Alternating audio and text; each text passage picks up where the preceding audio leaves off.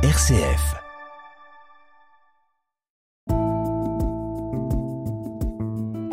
Regard chrétien sur l'actualité.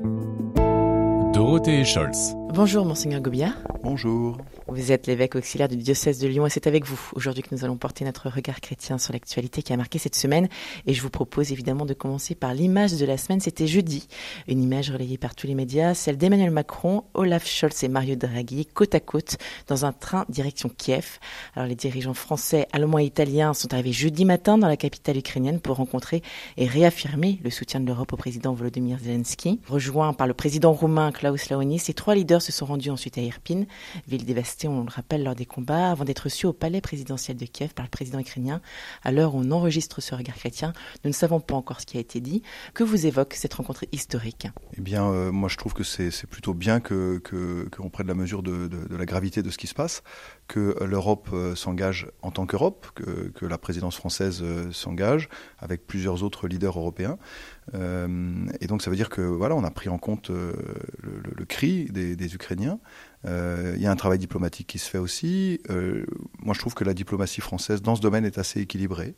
Euh, J'attends du président de la République qu'il soit président de la République, du président de, la Commission européenne qu'il soit président de la Commission européenne, de M. Scholz qu'il le soit, etc., etc., etc. Donc, je n'ai pas à me positionner autrement que comme un observateur attentif du fait que les différents pays ne sont pas indifférents au drame qui se passe. Et, de, notre côté, du côté de l'Église, pareil, j'attends des chrétiens que vraiment euh, ils s'engagent, d'ailleurs en, accueillant euh, ceux qui, frappent à notre porte, en priant aussi pour la paix, euh, sachant que pour nous, pour nous, la seule solution, ça reste de, de, de regarder le, prince de la paix, celui qui nous a dit dans l'Évangile comment on pouvait obtenir la paix c'est-à-dire dans, dans, dans, le pardon, dans, la, dans, dans l'accueil du, du, frère, euh, dans la charité fraternelle. Dimanche se jouera donc le second tour des élections législatives. La bataille électorale bat son plan avec l'espoir pour les différents candidats de mobiliser les électeurs après la forte abstention du premier tour. Quel regard chrétien portez-vous sur ce qui va se jouer dimanche pour la France? Le regard que, que, que, que l'Église a sur la politique, c'est-à-dire merci à tous ceux qui s'engagent politiquement au service de notre pays. C'est la première chose à faire. Euh, c'est difficile aujourd'hui de, de, de s'engager politiquement et je pense que les, futurs députés euh, ont un rôle très important à jouer et c'est aussi très courageux de leur part. Donc la première chose que je veux dire, c'est merci. Merci d'avoir euh, d'avoir osé euh, s'engager sur l'arène politique. De nos jours, c'est difficile. Euh, ensuite, euh, j'invite vraiment tous les, tous les chrétiens à, prendre à cœur euh, leurs responsabilités. C'est-à-dire qu'on a le droit d'être d'accord, de ne pas être d'accord, de s'opposer, mais à condition de, s'engager sur le, sur le, dans le débat. Et la meilleure façon qu'on qu ait de s'engager, c'est d'aller voter.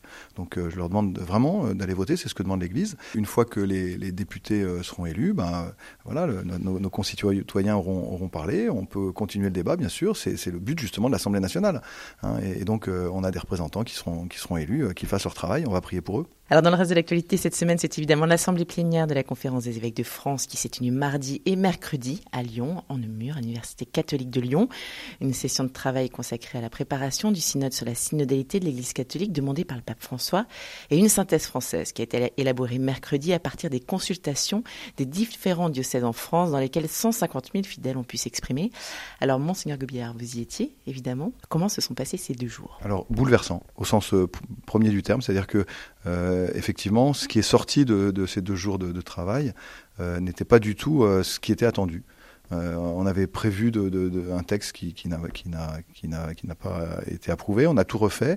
Il y en a qui ont travaillé, euh, des laïcs, euh, des diacres, des prêtres, des évêques, qui ont travaillé parfois tard, tard le soir, voire tôt dans la nuit, hein, dans, la matinée pour, pour que en fait, la voix de chacun soit entendue, qu'on fasse bien la différence aussi entre le, le, le, les expressions, les différentes expressions qui sont remontées par euh, la synthèse euh, des différents diocèses, des différentes associations, du groupe Parole d'Église, euh, et aussi l'accompagnement des évêques, le discernement des évêques. nous avons pu nous exprimer vraiment librement et en vérité, de façon très en relief, j'allais dire, euh, en disant clairement euh, ce qui nous a réjouis, ce qui nous a enthousiasmé, euh, ce qui est ce qui est pour nous une source de, de grandes espérances, ce qui nous a étonné aussi, l'absence de, de, certaines catégories de personnes. Il y a, y a, y a voilà, c'est lesquelles par exemple?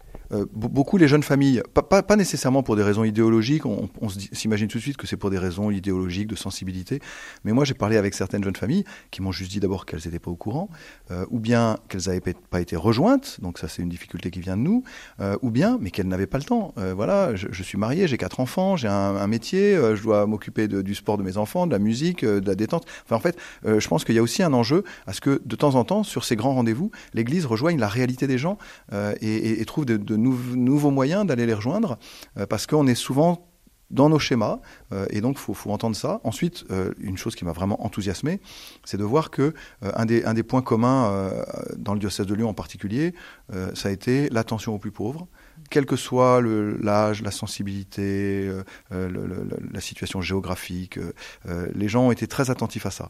Comment on écoute les pauvres, comment on les rejoint.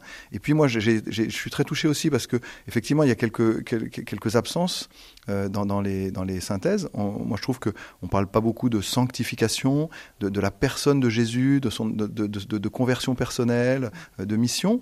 on est beaucoup dans l'organisation ou dans, l'analyse sociologique de l'Église, qui est aussi important, hein, mais, mais on est beaucoup là-dedans. Sauf quand il s'agit des pauvres. Les pauvres, ils ont aucun mal à dire, bah, pour moi, l'essentiel, c'est euh, l'amour de Jésus. L'essentiel, c'est la mission. L'essentiel, euh, c'est de me sanctifier, de me convertir. Et donc, la voix des pauvres, elle nous dit quelque chose. Donc, elle est présente dans la synthèse, cette, euh, cette, cette, cette, voix des pauvres. Elle nous dit quelque chose aussi de, des grandes aspirations. Et je pense que le Christ parle par les pauvres, par les plus pauvres. Et, que, l'Église est appelée à être pauvre d'une certaine manière en étant à l'écoute, à l'écoute du monde, en rejoignant la société, ce qui m'a encore enthousiasmé, c'est la dimension fraternelle qui est, demandée. On demande plus de fraternité, euh, plus de liens, plus d'humanité, euh, plus de simplicité.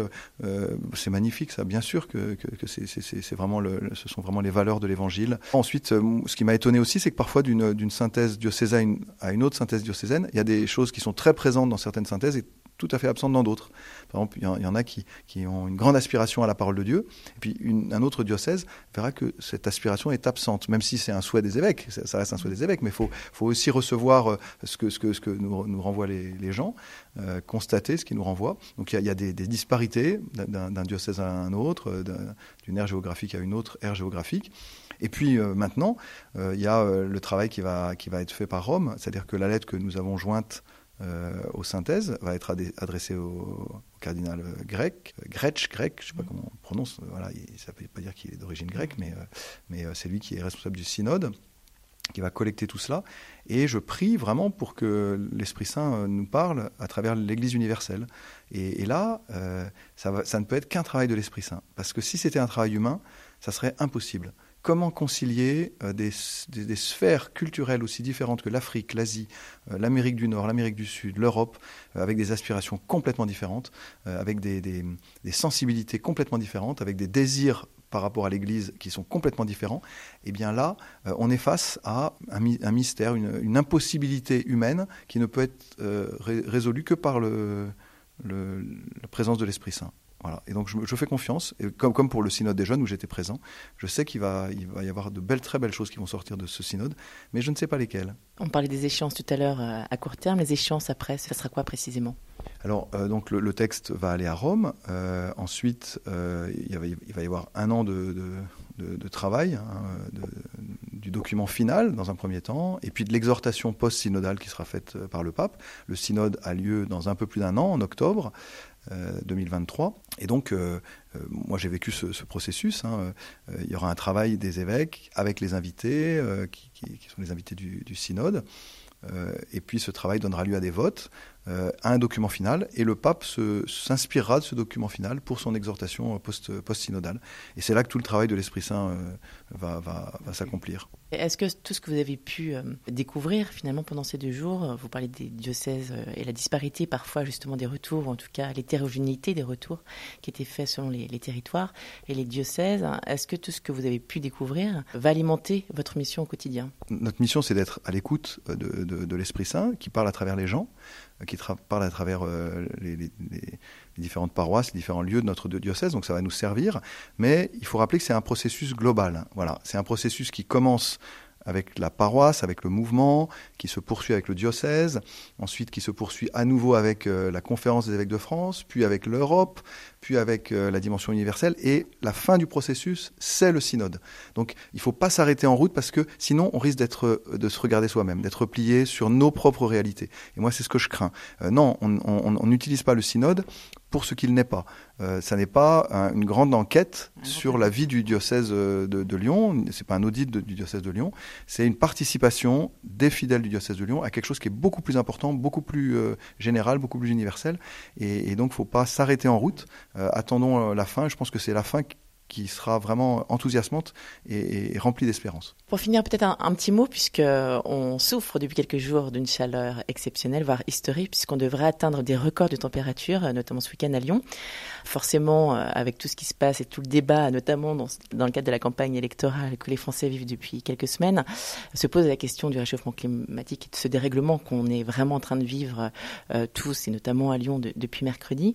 Quel regard vous portez euh, sur ce qui est en train de se jouer au niveau du climat? Alors, on en a déjà parlé plusieurs fois hein, dans cette émission. Euh, moi, je trouve que la vision du pape est, magnifique, c'est la bonne. C'est-à-dire, euh, en gros, où il dit tout est lié, euh, l'économie, l'environnement, et, donc, et donc le climat, et, et les migrations, et la politique, etc. Donc, il faut voir de toute façon globale. Moi, je, lis ça d'abord en constatant qu'il va faire chaud. Je lis ça au fait qu'il y a des personnes qui vont en souffrir, qui vont, qui vont, qui vont peut-être même en mourir. Hein. donc, c'est d'abord euh, une attention aux plus pauvres, aux plus faibles qu'il faut, qu'il faut, euh, qu'il faut souligner dans, dans, dans, cette période. Dire aussi que le préfet de, du Rhône euh, et préfet de région euh, nous a demandé que les églises soient disponibles pour que ce soit des, lieux de, fraîcheur ah. euh, au cœur de notre diocèse. Donc nous acceptons bien volontiers, au contraire, et même j'allais dire, c'est magnifique, ça veut dire que les gens vont se rafraîchir dans nos églises pourvu qu'ils puissent y découvrir aussi la fraîcheur du Christ. Alors ça serait magnifique dans, dans le silence de la, contemplation euh, et dans l'accueil qu'ils recevront dans les différentes paroisses. Eh bien, merci beaucoup, Monseigneur Gobillard on entend votre invitation et on espère que les auditeurs euh, seront amenés à venir vous rencontrer ce week-end pour se mettre un peu au frais. On vous souhaite un très très bon week-end. Merci beaucoup. Merci, bon week-end.